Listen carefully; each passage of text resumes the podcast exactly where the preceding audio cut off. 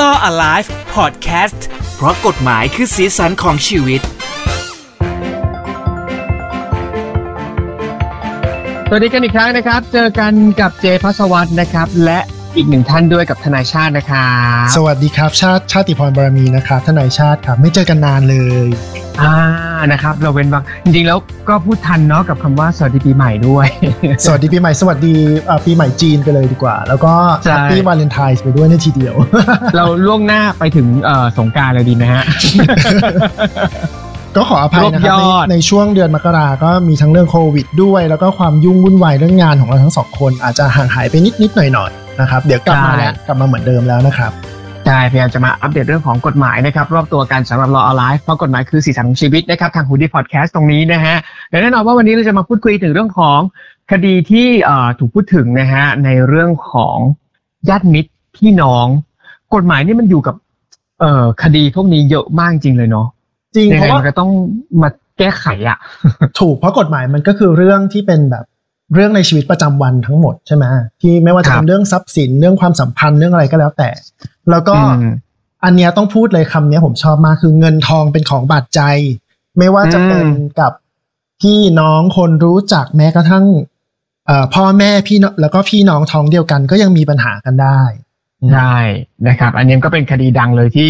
เอ่อคุณพ่อออกมาแบบร้องไห้ออกสื่อเหมือนกันนะครับบอกว่าลูกสาวเนี่ยมาฟ้องขับไล่นะครับถูกออกจากที่ ที่จริง ๆ แล้วเป็นของคุณพ่อนะ แต่เอาใช่ไปๆมาๆแล้วเอากลายเป็นเป็นกลายที่เนี่ยกลายเป็นของลูกคนที่ห้าคนนี้ แล้วลูกคนที่ห้าคนนี้เนี่ยก็จะมาเก็บค่าเช่าจากทั้ง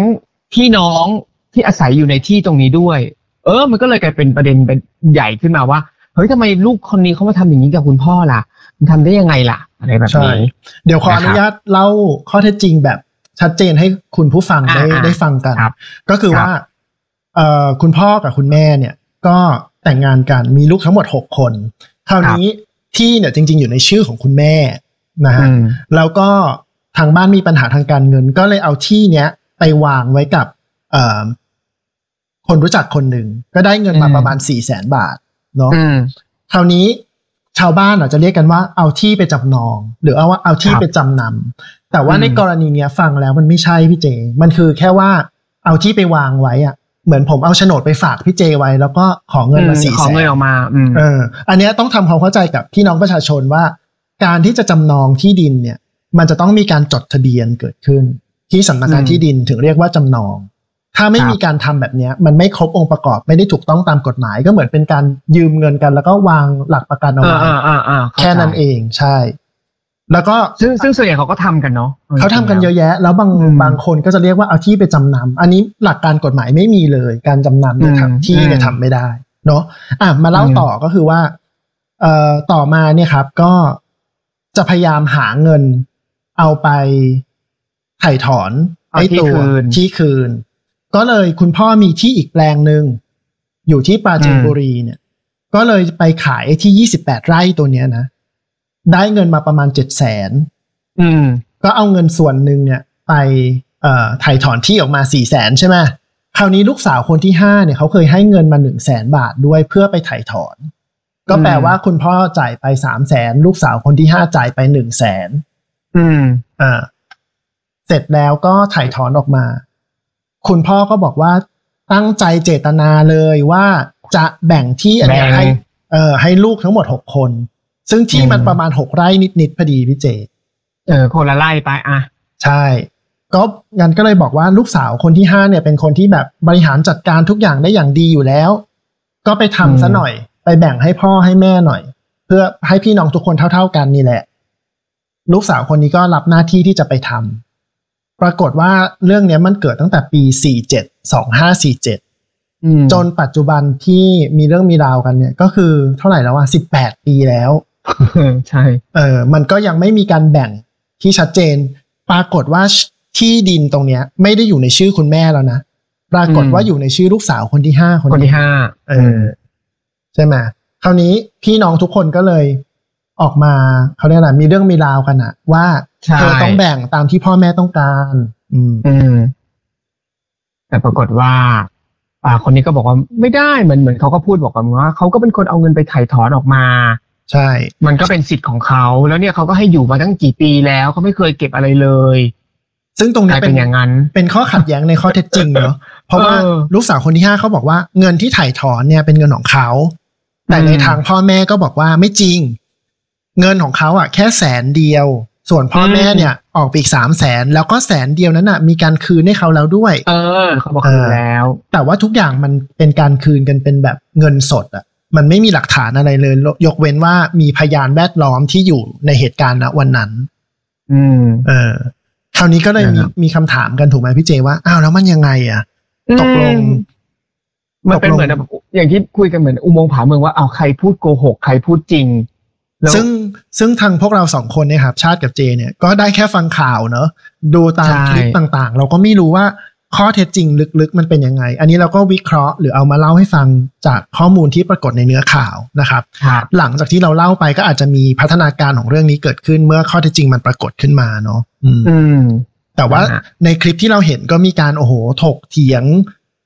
อ่ำด่าทอกันด่าเนอะกันเออแล้วก็บอกว่าเธอไม่เคยดูแลพ่อส่วนอีกฝั่งหนึ่งก็เธอก็ไม่เคยดูแลเหมือนกันใช่มันมันมีมุมนี้เกิดขึ้นว่าคนนี้แบบเหมือนคนลูกสาวคนที่ห้าคือไม่ได้อยู่ด้วยกันคือ ไปอยู่ต่างจังหวัด คนละจังหวัดกัน แล้วก็เหมือนนานๆทีที่แบบว่าจะกลับมาเยี่ยม คือแทบไม่กลับมาเยี่ยมเลยเขาจากลูกคนอื่นที่พูด แล้วก็บอกว่ามีส่งเงินมาให้ไหมก็เหมือนไม่ได้มีส่งเงินขนาดนั้นด้วยใช่ก็อาจจะแบบส่งเงินมาบ้าง ทางทางทางข้อมูลของอาพี่น้องคนอื่นอะไรแบบเนี้ยครับซึ่งมันมีข้อมูลไม่ตรงกันนี่ที่บอก ใช่ คราวนี้ตอนนี้ที่มันเกิดขึ้นก็คือมีการฟ้องขับไล่กันเกิดขึ้น ในอืมข่าวเนี่ยมันตีออกมาว่าเป็นการฟ้องให้ไล่ให้พ่อแม่ออกจากที่เนาะแต่จริงๆมันไม่ใช่เนาะมันเป็นการฟ้องไล่พี่น้องทั้งหมดเนี่ยให้ออกใช่ไปใช่เพราะว่าใช่ตัวลูกสาวเนี่ยเขาฟ้องพ่อแม่ไม่ได้อยู่แล้ว ตามหลักการกฎหมายนะครับอืมแต่ว่ามันก็มีประเด็นไงว่าอ้าวก็พ่อแม่เขาอยู่กับพี่น้องคนที่เหลือๆเนี่ยทั้งหมด ถ้าเกิดไล่พี่น้องออกไปหมด แล้วพ่อแม่จะอยู่กับใครอืม เออ คราวนี้ก็มาถึงว่า ไอการที่เขาไปจดทะเบียนเนี่ยมันเกิดขึ้นได้ยังไง บางบางคนก็มองว่ามันเป็นการให้ หมายถึงว่าอืมพ่อแม่ให้โดยเสน่หาไป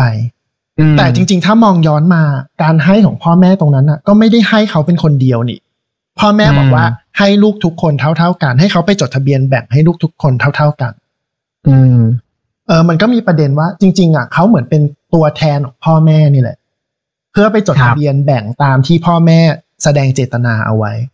แต่เขาไม่ได้ทำตาม เนาะอืมันก็น่าจะยกเลิกได้ถูกไหมคือทำทำผิดวัตถุประสงค์ที่พ่อแม่ต้องการ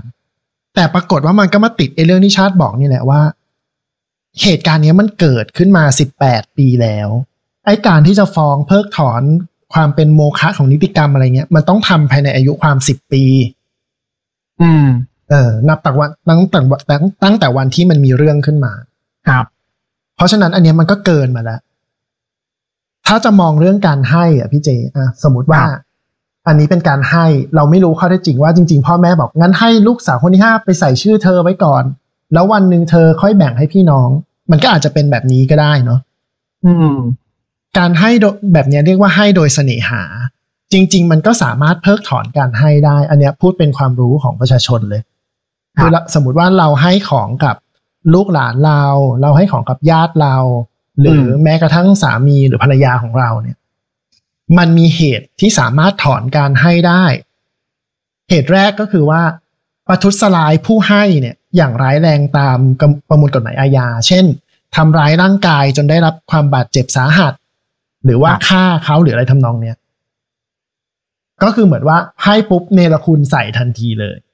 อืมอันเนี้ยเพิกถอนการให้ได้ หรือว่า ถ้าเกิดคนที่ได้รับของอันนี้ไปเนี่ยทำให้คนที่ให้เนี่ยเสียชื่อเสียงอย่างร้ายแรง ก็เพิกถอนได้ หรือว่าอีกอันหนึ่งก็คือว่าเอ่อคนที่ได้รับของไปเนี่ย ไม่ดูแลสิ่งของจำเป็นในการเลี้ยงชีวิตของผู้ให้ เมื่อเขาร้องขอมา แล้วก็คนที่ได้รับเนี่ยยังอยู่ในสถานะทางการเงินที่สามารถจะให้ได้ แต่ไม่ยอมให้ปฏิเสธการให้ อันนี้ก็ถือเป็นเหตุในรคุณอันหนึ่ง แต่คราวนี้กลับมาวิเคราะห์กรณีเนี้ยเราก็ไม่รู้จริงๆว่าที่ผ่านมาพ่อแม่เขาเคยขอเงินหรือเปล่า มาเลี้ยงดูตัวเอง ถูกปะหรือว่าคุณพ่อคุณแม่เนี่ยก็เป็นมะเร็งด้วย ก็ไม่ใช่รู้ว่า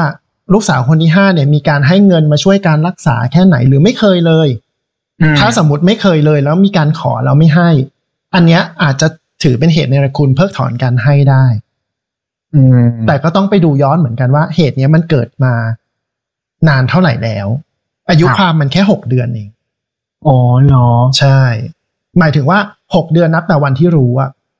แต่ไม่เกินสิบปี เพราะฉะนั้นยังไงอ๋อถ้าเขาไม่ให้เราก็รู้อยู่แล้ว เราก็ต้องฟ้องภายในหกเดือนอยู่แล้ว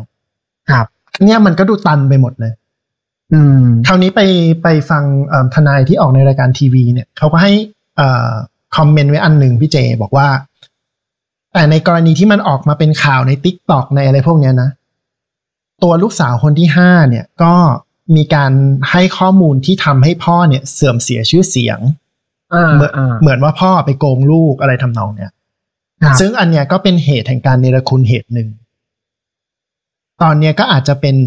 เอ่อพอดึงขึ้นมาเป็นข้อพิพาทได้ ใช่ แล้วมันยังเพิ่งเกิดสดๆร้อนๆไม่เกินหกเดือนอ่าเขาก็อาจจะดึงประเด็นเนี้ยเอามาเป็นการฟ้องคดีเพิกถอนการให้เนาะแต่เราก็ไม่รู้ไงคืออย่างที่ผมบอกว่า ย้อนกลับไปอะ ตกลงมันให้ใครกันแน่อะอืม เออเจก็ไม่รู้ชาติก็ไม่รู้ เราก็ต้องติดตามกันต่อไป ถูกต้อง แล้แล้ววก็ก็ค่อยมาดู ใช่ใช่ครับ แล้วก็ผลลัพธ์มอันเนี้ยครับอยากอยากจะบอกผู้ฟังเลยว่า บางทีเราเชื่อใจเนอะคนในครอบครัวเนี่ย เข้าใจเลยว่าคุณพ่อคุณแม่เนี่ยเป็นเอ่อชาวบ้านอาจจะไม่ค่อยรู้กฎหมาย ไม่ค่อยรู้เรื่องเอกสารบางทีอ่านหนังสืออาจจะแบบมองไม่ถนัดอะไรอย่างเงี้ยนะอ่านไม่ถนัดอืม ก็อาจจะเซ็นเอกสารเปล่าๆไป เช่น เซ็นหนังสือมอบอำนาจ โดยไม่ได้ระบุเลยว่าให้ทำอะไร อืมใช่ไหมเซ็นบัตรประชาชนไปโดยไม่ได้ระบุอะไรลอยลอยๆอืมอันเนี้ยไม่ดีเลย แล้วก็ต่อให้เราเอ่อไม่รู้กฎหมายหรือมีความรู้เรื่องหนังสือจำกัดเนี่ยนะครับ ก็ไปที่สำนักงานที่ดินก็ได้ไปให้เขาช่วย หรือไปหาอืมผู้ใหญ่บ้านไปหาใครที่มันเป็นผู้มีความน่าเชื่อถือในที่ที่เราอยู่ ให้เขาช่วยเขียนหนังสือ ให้เขาช่วยเป็นพยาน พวกเนี้ยว่าเราจะทำอะไร เหตุการณ์เนี้ยจะไม่เกิดขึ้นเลยถ้า คุณพ่อคุณแม่เป็นคนไปที่ที่ดินเอง แล้วก็ไปบอกว่าให้ลูกทั้งหมดหกคน อืม ใช่ไหมแต่อันเนี้ยด้วยใช่ความเชื่อใจลูกคนหนึ่งก็ปล่อยให้เขาไปทำแทนแบบ อืม แต่ว่าในมุมหนึ่งมันก็พูดยากเนาะเราพอพอความสัมพันธ์เรื่องพ่อลูกแม่ลูกกันเนี่ยมันคงไม่คิดกันหรอกว่าเฮ้ยมันจะมันจะมีปัญหาหรือวะในในใจลึกๆ นึกออกใช่ไหมฮะถูกต้องมันก็เลยแบบ มันก็เลยเป็นเรื่องของแบบ เออเขาเรียกว่าอะไรอะเส้นบางๆเหมือนกันอะเออกับเรื่องเรื่องนี้อะไรอย่างเงี้ยนะใช่ฮะแต่มันก็เป็นอุทาหรณ์เรื่องใหญ่เรื่องหนึงแหละเออซึ่งมันก็ในมุมหนึงมันก็จำเป็น กับการที่ต้องมีเอ่อกฎหมายหรือพยานหรือผู้รู้เข้ามาดูแลตรงเนี้ยเนาะถูกต้องคือตต้องอืมคิดเอาไว้ก่อนเลยว่า ต่อให้เชื่อใจแค่ไหนเนี่ย เงินทองก็ไม่เข้าใครออกใคร แล้วก็ ทำให้คนตีกันฆ่ากัน พี่น้องเกลียดกันมานักต่อนักแล้ว ใช่ไหมฮะอืมเพราะฉะนั้นอืมต่อให้เราไว้ใจลูกลูกเราแค่ไหน คนรักเราแค่ไหนเนี่ย เราก็ต้องปลอดภัยเอาไว้ก่อนทำให้มันถูกต้องตามวัตถุประสงค์ที่เราอยากจะให้มันเป็นอืมเนาะโดยโดยไม่มอบอ่าอำนาจให้ใคร จะมอบอำนาจก็ได้ก็เขียนให้ชัดเจนเลยว่า มอบให้ไปทำอือะไรมเออ อืมนะฮะโอ้โหวันนี้ก็เป็นสิ่งที่มาย้ำเตือนกันเสมอเนอะเวลาเราพูดถึงเรื่องกฎหมายอะไรแบบนี้นะฮะว่า เจตนาจุดประสงค์